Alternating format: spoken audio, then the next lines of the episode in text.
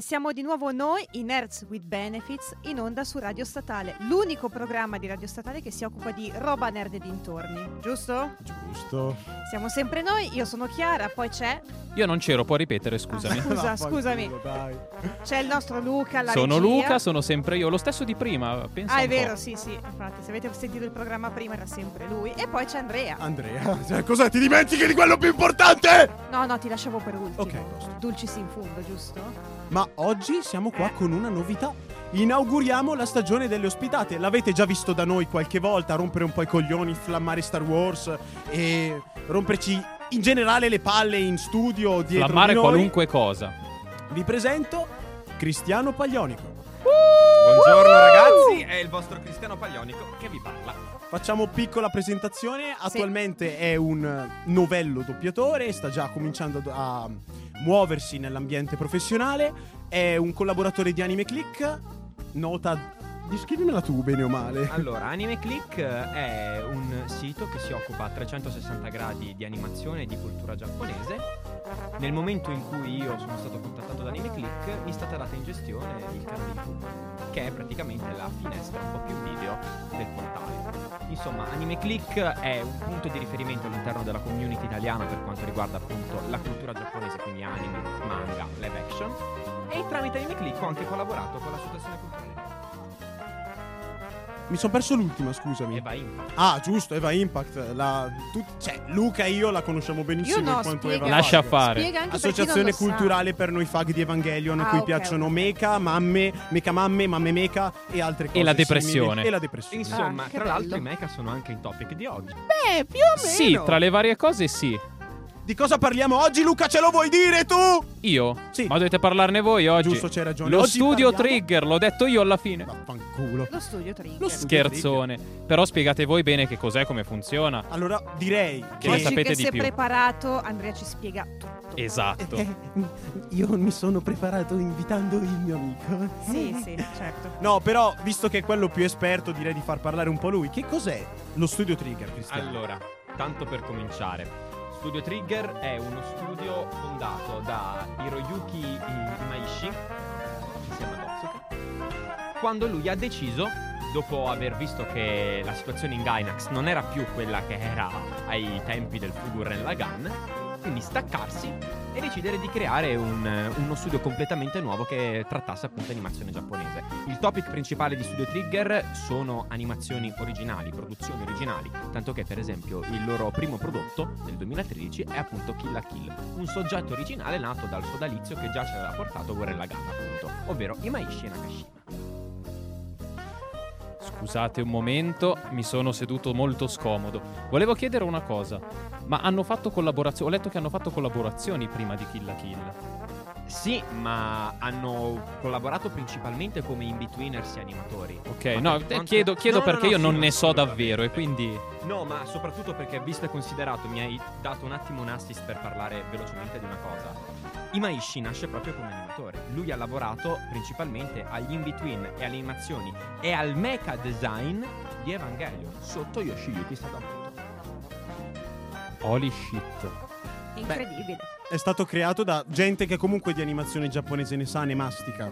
E che il nostro amico Fag qua, cioè, venera praticamente. Sì, per me Imaishi praticamente è come se fosse Dio. Potreste creare una chiesa e io sarei il prete probabilmente. Ah, ok. Il primo sacerdote di... Com'è Della che si chiesa di chiama? Trigger. Hiroyuki Imaishi, la Ecco. chiesa di Trigger, mi piace. Attenzione. Esatto. Andremo d'accordo io e lei. Ragazzi, io vi propongo una cosa. Metto già una canzone, così poi andiamo a cannone a parlare di tutto. Perché abbiamo un po' di argomenti oggi, ho un po' di domande da fare, un po' di curiosità. Oggi ce la gestiamo un po' meglio. Oggi dai. magari sì, forse ce la facciamo. Quindi Ma sì. Possiamo gestire. la prima canzone dei Queen, chi la vuole dire?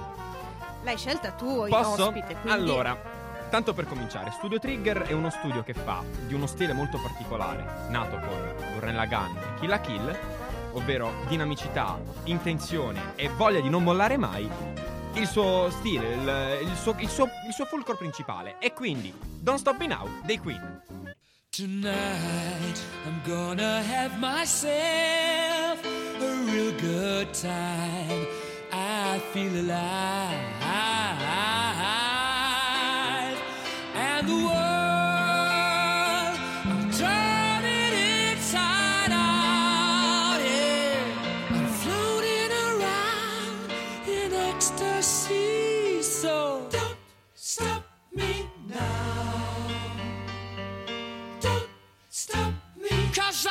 having a good time, having a good time. I'm a shooting star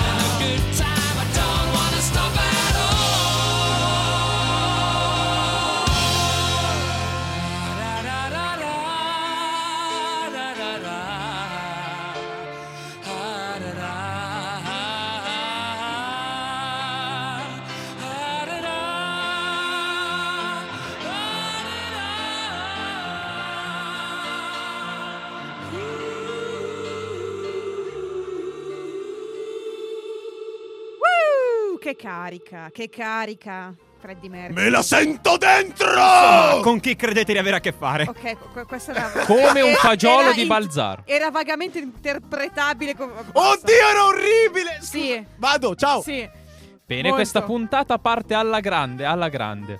molto bene. Dunque, siamo sullo studio Trigger, stavamo dicendo che c'è dinamismo, c'è energia, c'è voglia di non mollare mai. Io avevo C'è delle fuego. domande.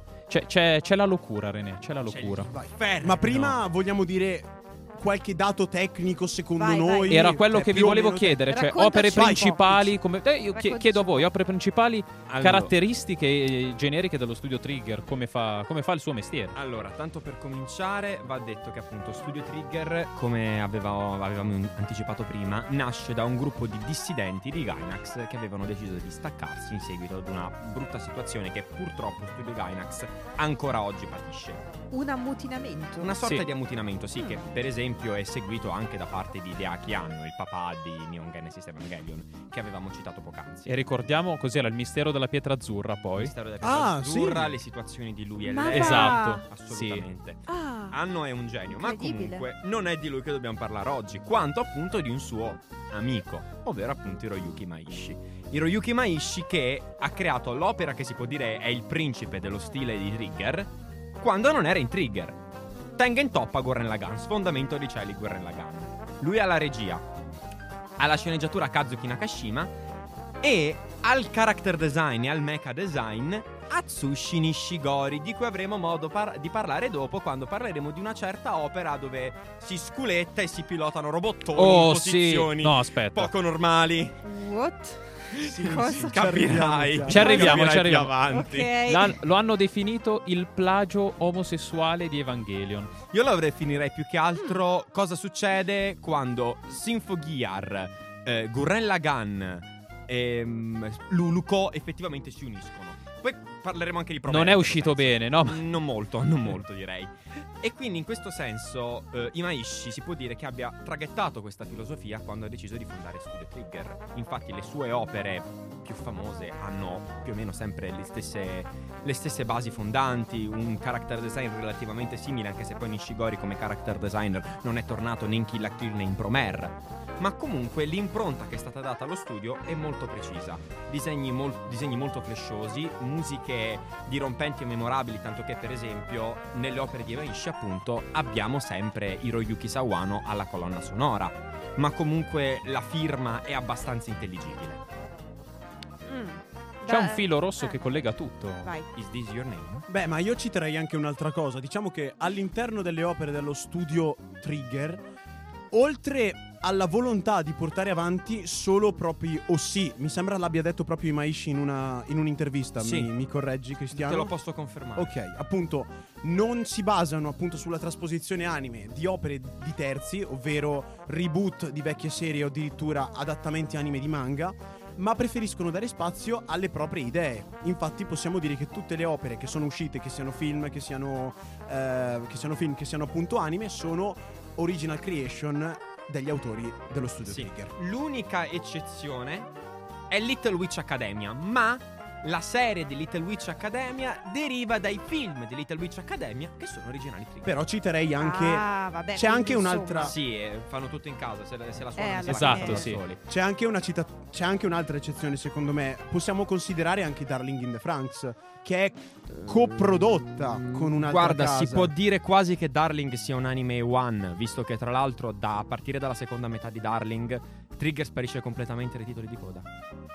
Questa è una cosa Ah, che Ah, molti quindi non- l'unica cosa bella di Darling in the Franks sparisce. Allora non la finisco sta serie. No, esatto.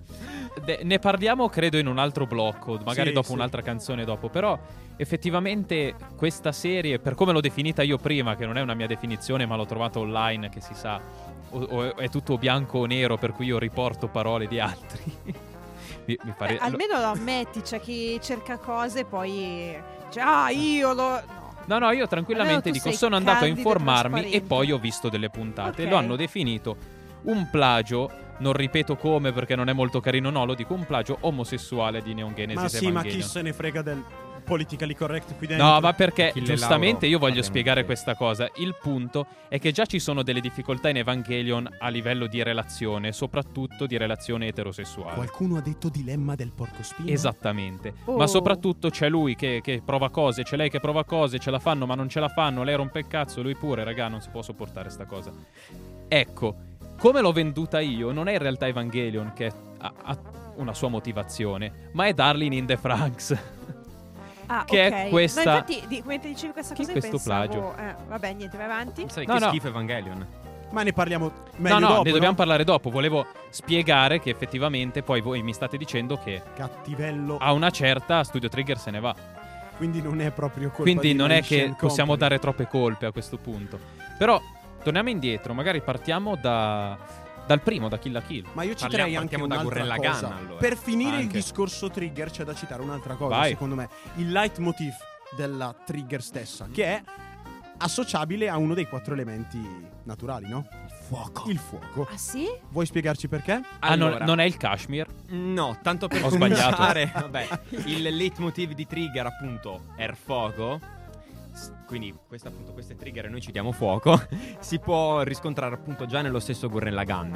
C'è l'idea appunto del, del fuoco che fa ardere l'anima, la volontà degli esseri umani che li fa uscire da una piccola caverna sotterranea e gli fa ripercorrere una sorta di percorso di evoluzione che li porta a diventare sempre più potenti, riprendersi tutto quello che è loro letteralmente, vivere la loro vita al massimo, Cioè, un sfondare il tra cielo con la Platone loro e Gomorra, trivella. praticamente. Sì, stavo pensando la stessa cosa. Sì, insomma, il leitmotiv di Trigger è dimostrare a tutti quanti con chi hanno a che fare. Ah, ok, spaccare i culi sostanzialmente. Sì, ma proprio a mostrare con chi avere a che fare è il concetto stesso, perché spesso e volentieri Trigger eh, è stata, diciamo, tacciata di mh, cose poco simpatiche, alcune vere, altre un po' meno. Quindi diciamo che farsi valere in altri ambiti è stato appunto il loro modo di far vedere con chi cazzo hanno a che fare gli altri studi di animazione. Mm. Vi propongo, sì. vi propongo, perché poi queste storie le voglio sentire, voglio un po' di gossip succoso, un po' di flame. Piazziamo la canzone e poi andiamo a cannone. Di qual- Dai, eh. Esatto, canzone di qualcuno che il fuoco ce l'ha dentro. Oh sì. Secondo me sì, Piero Pelù con Gigante.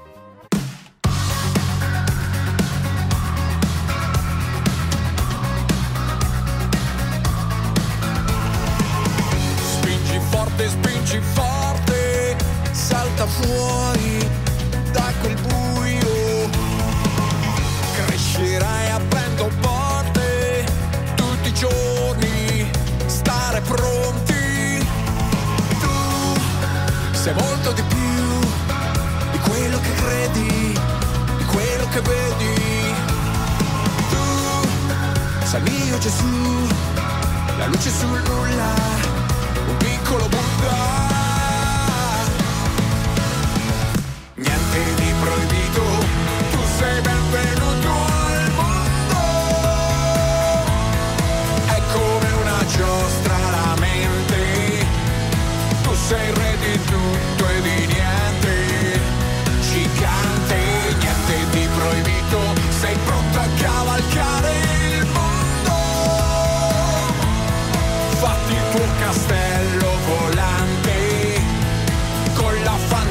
Fantasia di un bambino gigante. Cavalcare draghi e mostri, già ti penso, dacci dentro. È un mestiere che conosco tutti i giorni, stare pronti. Tu sei molto di più di quello che credi, di quello che vedi. Sei mio Gesù, la luce sul nulla, mio piccolo Buddha. Niente di proibito, tu sei benvenuto al mondo. È come una giostra la mente, tu sei il re di tutto e di niente. Gigante, niente di proibito, sei pronto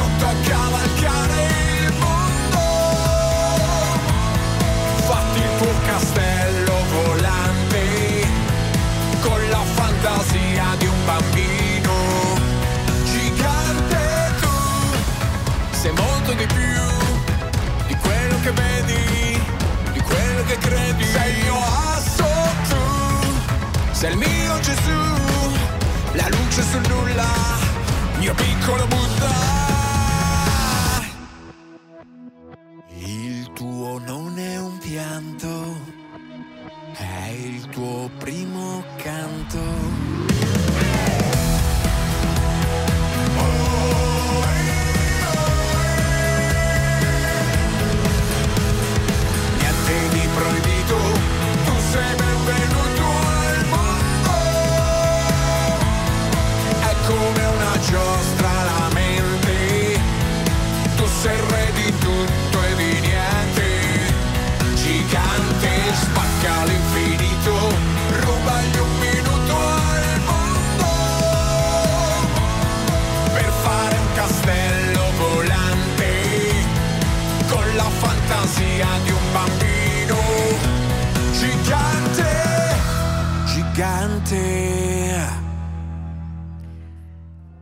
Qua, il bambino gigante. No, in realtà è la fantasia di un bambino gigante, ma io ogni volta capisco il bambino gigante. Ah, non- non Gigante! l'anime? A me fa, a me fa spaccare. il bambino gigante esiste No, una... Ah. L'attacco dei giganti. Ah, l'attacco dei giganti. Effettivamente qualcosa. Eh sì. E siamo di nuovo qui Scusatemi. su Radio partiti. Statale. Nerds with Benefits e parlavamo dello studio Trigger. Abbiamo un ospite d'eccezione che adesso ci racconterà un po' questi gossip, dicevamo. Abbiamo del gossip succoso da sapere. Allora, Eh sì. Tanto per cominciare, è abbastanza risaputo che la situazione degli animatori all'interno di Trigger non è delle più rosee, ma in generale questo è una. è, è purtroppo, va detto, la norma all'interno degli studi di animazione giapponesi. Gli animatori vengono pagati poco, hanno degli orari veramente terrificanti. Ci sono addirittura proprietari di studi che hanno dichiarato, senza alcuna vergogna, che se vedono un animatore che sta dormendo gli allungano una barretta energetica per farlo riprendere a lavorare. Oh, E queste sono, sono cose che si possono leggere in, in interviste, quindi nessuno può tacciarmi di disinformazione. Sono cose vere. Purtroppo è molto in linea con la realtà lavorativa E giapponese. tra l'altro- Sì, è quello che stavo pensando anch'io. Mi permetto qua di fare un elogio a una persona che non c'è più, ovvero il buon Isao Takata. Se al momento la situazione degli animatori giapponesi non fa schifo come dieci anni fa, lo si deve al buon Isao Takata, che ringraziamo per capolavori come per esempio Una tomba per le lucciole. Ah, Ah. Ah. Eh, penso che molte persone in ascolto abbiano appena capito con chi hanno a che fare. esatto. Almeno Sempre- io sicuramente. Sempre seguendo questa linea del fuoco Sì, di... soprattutto perché collegandomi a- al topic principale, Takata ha anche aiutato a definire quelle che sono le schedule principali. Come molti forse non sanno, un film e una serie animata in Giappone, ma in generale nella produzione animata, vengono gestiti in modo completamente diverso. Una serie, il 99% delle volte, quindi seriamente la quasi totalità delle volte, viene fatta e completata in corso d'opera. Questo cosa significa? Che è molto probabile che un episodio va in onda alle 6 su NHK, alle 5 viene consegnato. Alle 5 di quel giorno viene consegnato l'episodio. Mamma mia, così? Sì, perché mh, l- purtroppo i giapponesi non le sanno fare le schedule, c'è poco da dire. I giapponesi non sanno fare le schedule, non le sanno gestire, ma perché hanno dei tempi di preproduzione del cazzo. È una cosa che non avrei mai detto per come lavorano loro. No. No, infatti uno si Giuro. aspetta una Davvero, no. precisione, una... Sì, esatto. Eh, purtroppo a Invece no. causa di problemi di produzione che ci sono sempre, ma eh, budget che non sono effettivamente il problema principale, ma che vengono anche mal ripartiti. Gestione del tempo pessima. Board produttivi un po' così. Situazione dei freelancer, situazione degli animatori. Spesso e volentieri ci troviamo con una, con una schedule di produzione divisa in questo modo. Hai di solito un anno di preproduzione, più o meno che ti serve appunto per reclutare lo staff, reclutare gli animatori, dare character design, sceneggiatore, regia, eccetera, eccetera. Quando parte la produzione effettiva, di solito poi hai qualche mese prima che, che inizi effettivamente la serie animata. Questo chiaramente non vale per le serie Netflix, perché le serie Netflix vengono caricate in blocco di solito. Eccezione fatta per Violet Vabbè, si sta Evergarden. parlando nello specifico Sì, sì, adesso. Sì, Anche volendo, stando all'interno dell'argomento Studio Trigger, fanno così. sì, Quindi, effettivamente fanno così. stando, stando nello specifico. Nel no? momento in cui tu quindi hai la serie animata, la gestisci in questo modo. Quindi l'episodio della settimana lo fai all'interno della settimana stessa in cui viene mandato in onda. Fresco, fresco. I film non sono così. Perché i film di solito vengono gestiti anche dal distributore che li porterà al cinema. E il distributore che li porta al cinema, spesso e volentieri, grazie a Dio, non permette al produttore di stare col fiato sul collo sullo studio. Quindi lo studio ha molta più libertà, molta più tranquillità e molto più spazio per lavorare. Per Quindi, farvi capire, Ora Promer, si spiega. sì, Esatto, Promer. Promer, come se non sbaglio avevo avuto modo di dire prima o comunque di anticipare a voi, ha avuto un ritardo molto grande nella produzione, nella pubblicazione che è avvenuta effettivamente a maggio dell'anno scorso, da un inizialmente preventivato 2018, anche se non è mai stato annunciato, ma palesemente doveva essere così, perché hanno dovuto rifare completamente le linee del character design. Hanno, eh, hanno contornato i personaggi per poterli contestualizzare meglio in un film che è fatto interamente in grafica 3D. Wow. Perché altrimenti Ah. avrebbe stonato completamente. Cioè, Wow. immaginatevi un problema di sovrapposizione di personaggi sullo sfondo, come per esempio ha fatto Ufotable in Fate Stay Night Unlimited Blade Works. dove Ok, sì, sì. Sfondo e personaggi sembrano muoversi su due layer diversi. Terribile. È un po' Eh, bruttino. Un è po' un inguardabile. è un sì. problema che Ufotable ha poi risolto, per esempio, nella trilogia di Evansfield, tuttora in corso. Però immaginatevi una cosa del genere su un anime fatto interamente in grafica 3D da Sanzigen. Non è molto bello. No, Non è molto bello, no, diciamo no. così. Beh, allora, visto che siamo già nell'argomento, direi Promer. Promer. Promer. Cosa hai da dire su Promer? Allora, Attesissimo dalla critica e soprattutto dai fan dello studio Trigger, eh?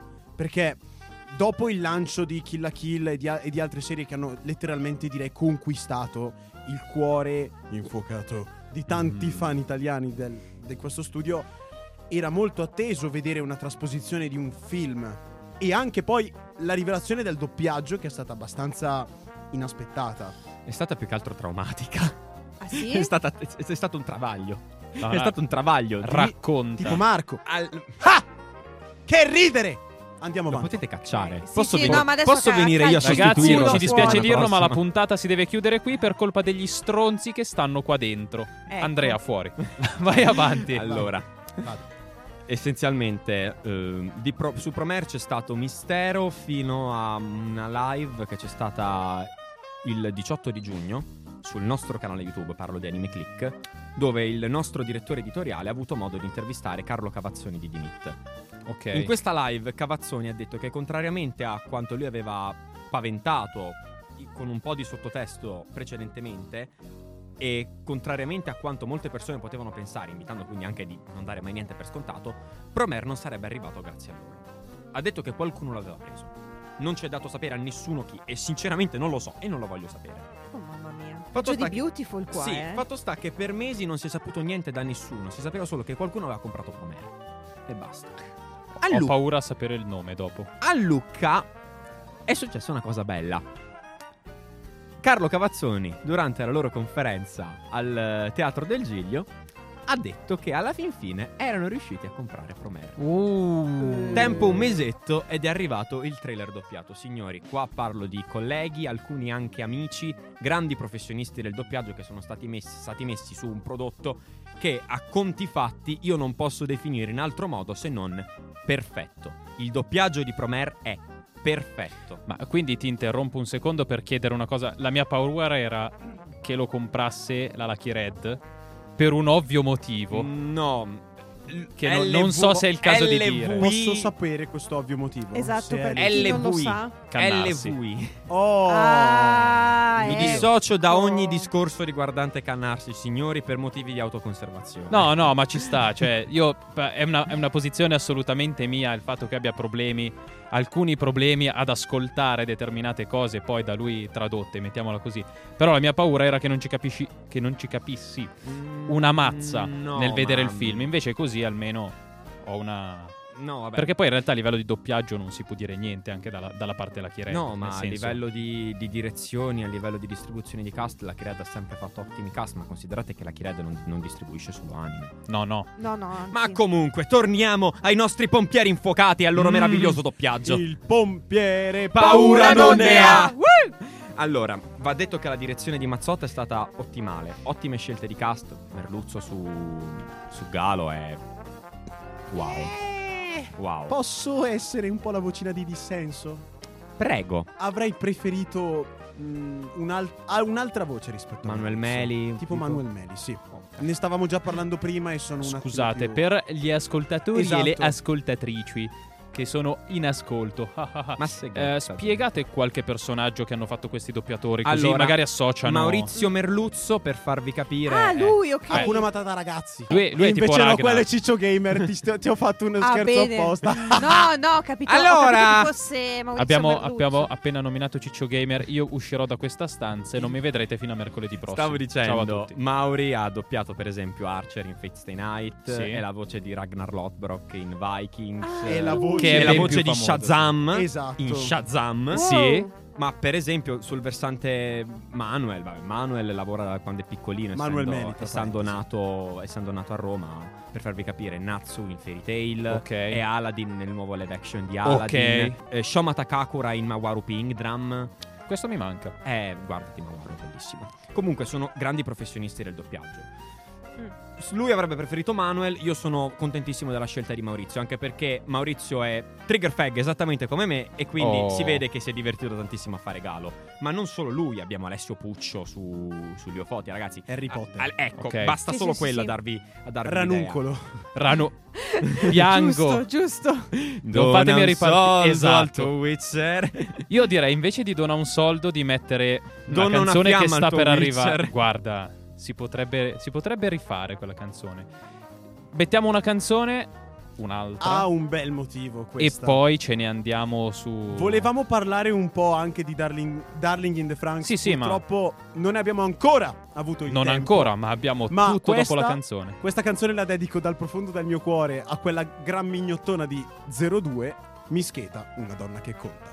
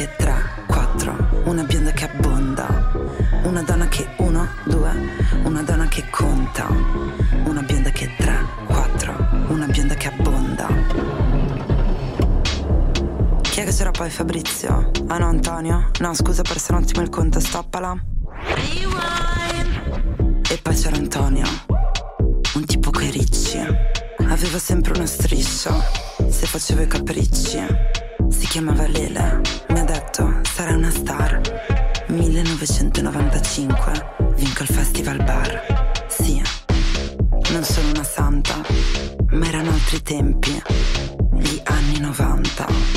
Di vodka nel cuore, ne ho versato tanta. La vita oggi è dura, per una donna che conta. Una donna che uno, due, una donna che conta. Una bionda che tre, quattro, una bionda che abbonda. Una donna che uno, due, una donna che conta. Una bionda che tre, quattro, una bionda che abbonda. Anni 2000, dico, quello giusto. Si chiamava Voitila, aveva il corpo di Cristo. E poi c'era Lorenzo, un musicista.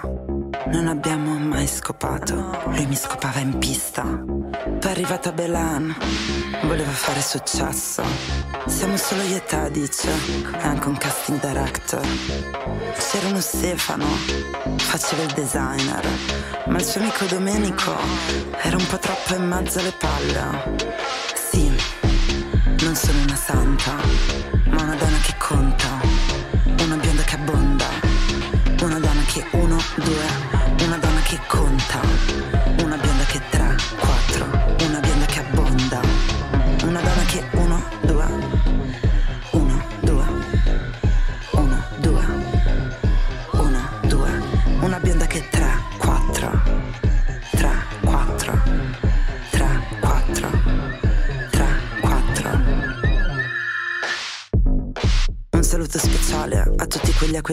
Cuore e anche qualcosina di più.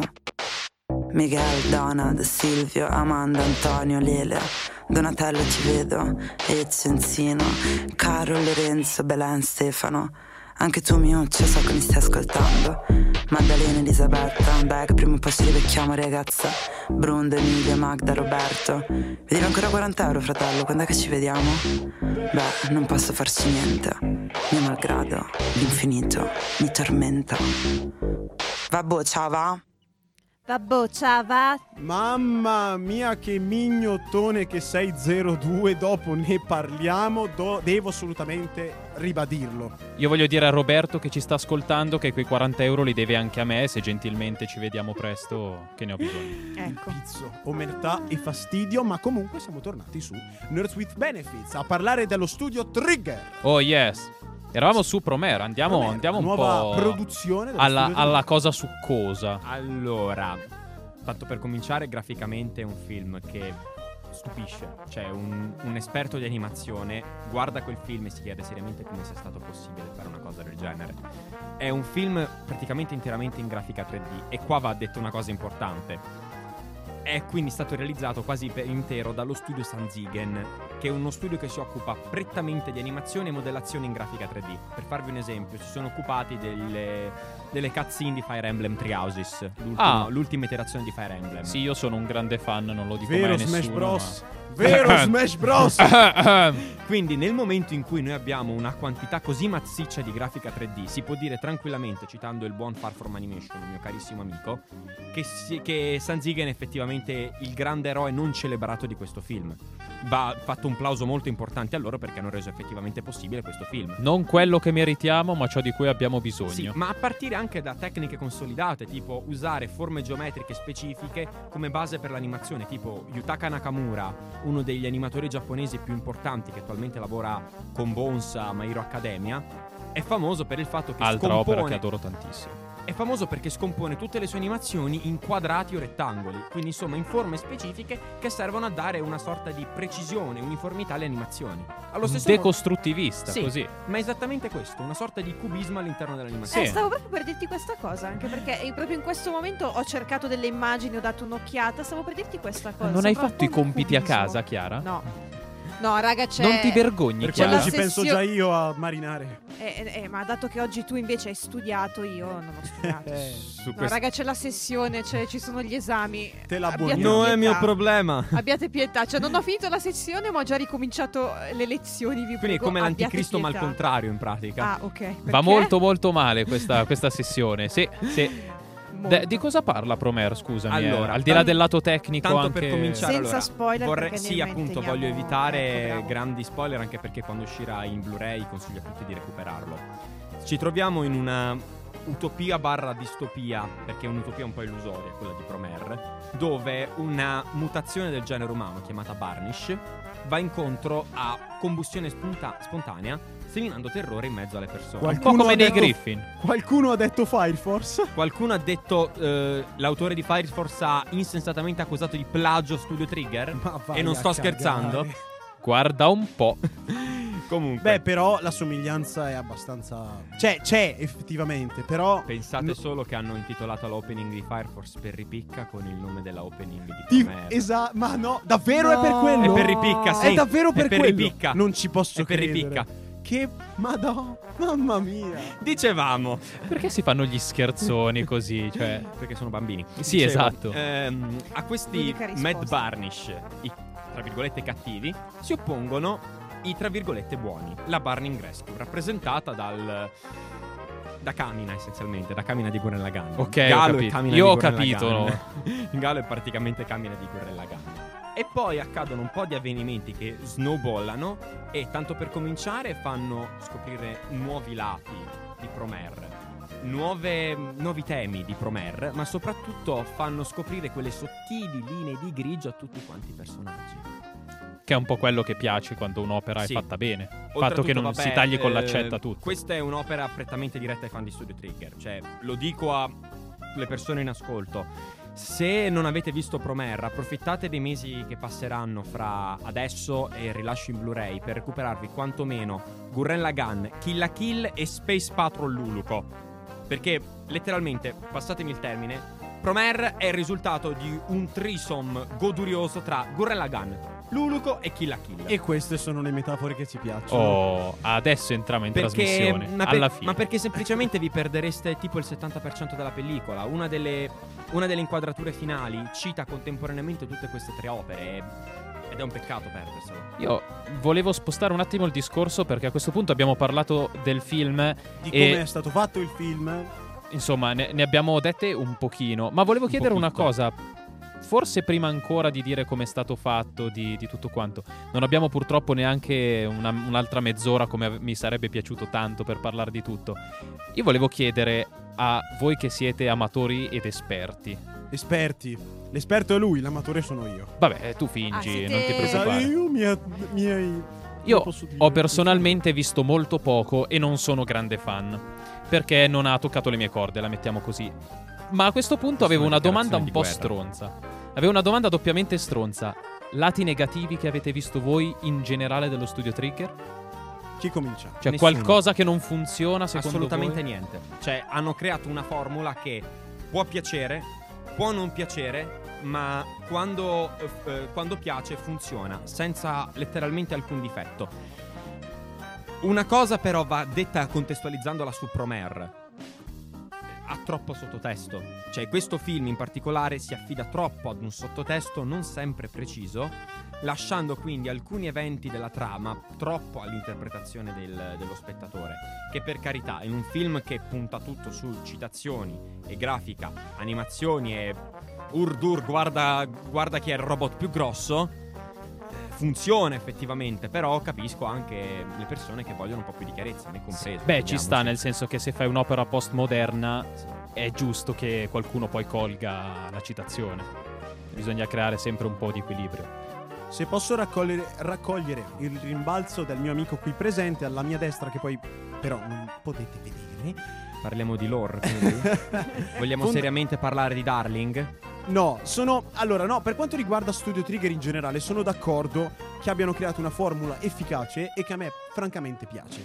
Il problema è che la formula può essere paragonata a una specie di sciroppo per la tosse, che per alcuni è strabuono e per altri fa cagare la merda. Sa di petrolio Esatto, di solito. il problema è che ha molti elementi che magari per chi è più avvezzo ad, ad ess- a confrontarsi, ad osservare e a seguire eh, questi prodotti nati da una cultura differente da quella occidentale dalla quale noi proveniamo, tante cose sono o fa- difficilmente digeribili oppure troppo strane, quelle che noi possiamo quasi definire, passatemi il termine, giappate.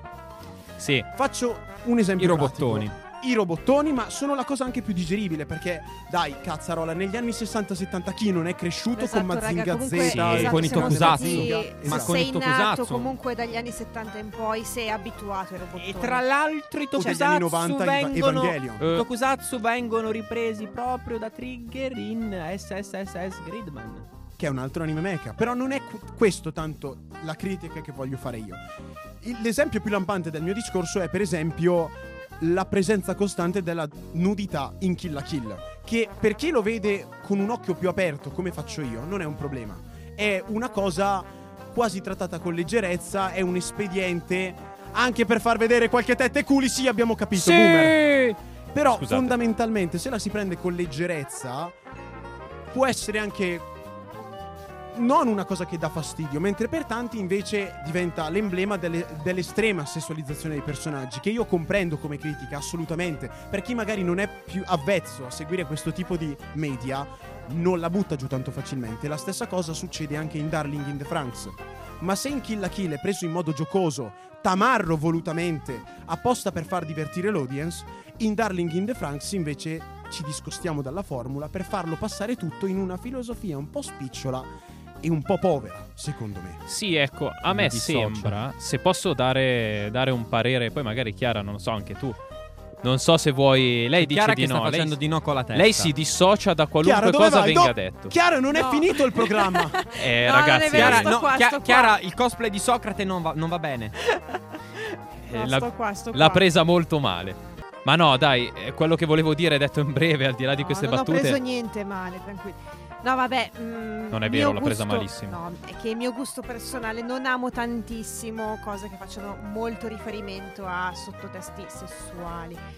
Ma più che altro per un gusto mio. Secondo me perché si punta un po' al ribasso. Sì, Cioè, secondo me è, è facile far ridere facendo riferimento, comunque, riferimenti sessuali. Secondo me, se vuoi fare ironia con quello sfondo lì, devi farla bene, devi farla un po' più raffinata, secondo me. Però è il mio gusto personale, eh. ti do manforte Ecco. velocissimamente perché quello che volevo dire era questo sostanzialmente. Per quello ti ho tirata in causa. Ho detto, Mm. Ecco, so che lei sì. lo sa. So che lei lo sa. So, lo A me sai, personalmente, so eh, niente, tutto il verbo lo tiriamo giù. A me personalmente non dispiace che si trattino certi temi, basta saperli trattare. Sì. Io ho visto una parte di Darling in the Franks, ho visto pochissimo di Kill la Kill e una parte di Gurren Lagann. Lo, pro- lo pronuncio così sperando che sia decente più o È meno. corretto. Ok. E sinceramente i temi non mi sono dispiaciuti, ma davvero sono stati trattati in modo tra il superficiale e il fanservice, la mettiamo così. Che mi ha. Per il mio gusto mi ha lasciato un pochino, un pochino interdetto in certe scene. Facciamo chiudere un attimo il nostro ospite che Sì, vuole sì. dire qualcosa e poi che scalpita come un cavallo. Vai. Soprattutto io mi ritrovo abbastanza bene in quello che ha appena detto il buon Luchino. Perché qua devo anche lanciare un attimo una frecciatina al signor Atsushi Nishigori. Allora, Nishigori, parliamoci a quattro occhi. Io sono un grandissimo fan del tuo character design con Gurren Lagann, con tutto quello che è venu- si è venuto a creare con quell'opera che dopo dieci anni, dopo quant'è che l'ho vista? Otto anni credo, è ancora il mio anime preferito. Però non sei un regista e non sei uno sceneggiatore. Nel momento in cui tu crei un anime, devi avere delle competenze necessarie. E come abbiamo potuto vedere con Darling in the Franks, ci sono evidenti problemi di sceneggiatura. Perché non mi puoi creare una lore così importante su spaziale, che parla di alieni, che parla di Gian, che parla di tutta quella mitologia del cazzo di cui non ce ne frega nulla effettivamente.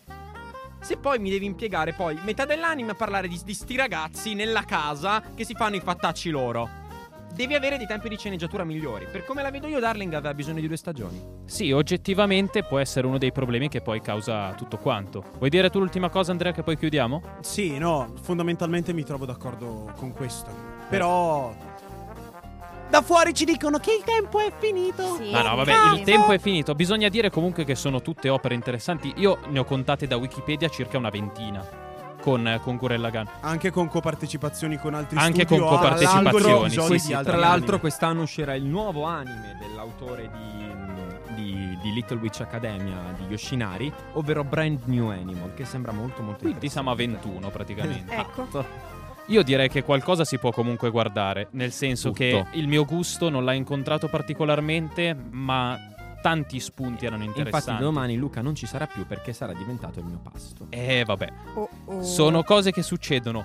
Ricorderete questo giorno, ascoltatori di Radio Statale, come il giorno in cui hanno quasi catturato me, Che adesso scatterà fuori da quella cheat porta. a- al buon Johnny Depp e Pirati dei Caraibi.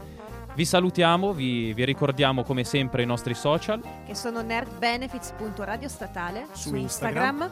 su Telegram, Nerds with Benefits, un po' come il titolo del programma, come il Esatto, nome del iscrivetevi al nostro programma. canale Telegram per restare sempre aggiornati. Ogni tanto mandiamo link a articoli interessanti, news. Quindi restate aggiornati. Ci trovate. Lo dici tu? Ci trovate sempre qui su tu. Radio Statale alle 15. Ringraziamo il nostro ospite Cristiano. Grazie a Vascone, voi amico mio. ragazzi, Ehm, se, se posso permettermi dico ai vostri radiospettatori, tanto per cominciare spero vi siano, di esservi piaciuto, mi trovate su Anime Click se volete sentirmi parlare ancora di sta robaccia. Bravo. Guardate le pubblicità su YouTube, diamo dei soldi. Ottimo. Vi lasciamo a sto A punto con l'ultima canzone, con la speranza di rivedervi sempre qui alle 15 settimana prossima. Ma sicuramente. Carioca di Rafael Gualazzi. Anche Arrivederci. Ari, ari, ari. Ciao. Arrivederci a tutti.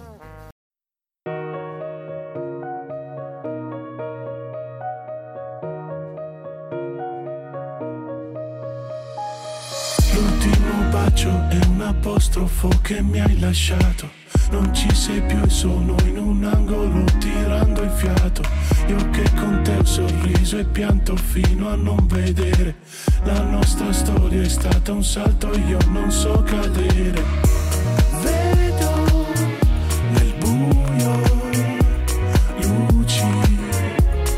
Locale a due passi da me. Nel fumo una voce mi sospira dai balla con me. Occhi scuri e pelle carioca. Carioca. Ma chi l'avrebbe detto? Sento solo la musica. Forse sei il diavolo, ma sembri magica. Quanto tempo perso? La vita quasi mi supera. Resto qui adesso che si spegne la città. Un sogno carioca. Puoi cancellare ogni momento in una volta sola. Meglio spazzati via dal vento che ogni tua parola. Ora vedo nel buio il tuo viso a due passi da me. Non hai scuse per tenermi lontano da te. Occhi scuri e pelle carioca. Carioca. che io sia maledetto. Dai, non fare la stupida. Fammi un sorriso, che la noce se ne va. Ma chi l'avrebbe detto? Sento solo la musica. Forse sei il diavolo, ma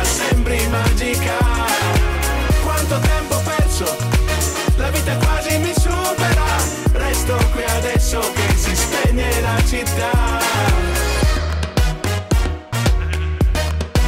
Bastava un sogno carioca. Non me ne importa di quel che pensi, non me ne importa di quel che senti, non mi ricordo neanche chi sei tu. Voglio sorridere dei miei sbagli, voglio rivivere sogni immensi, voglio una vita che non finisce più.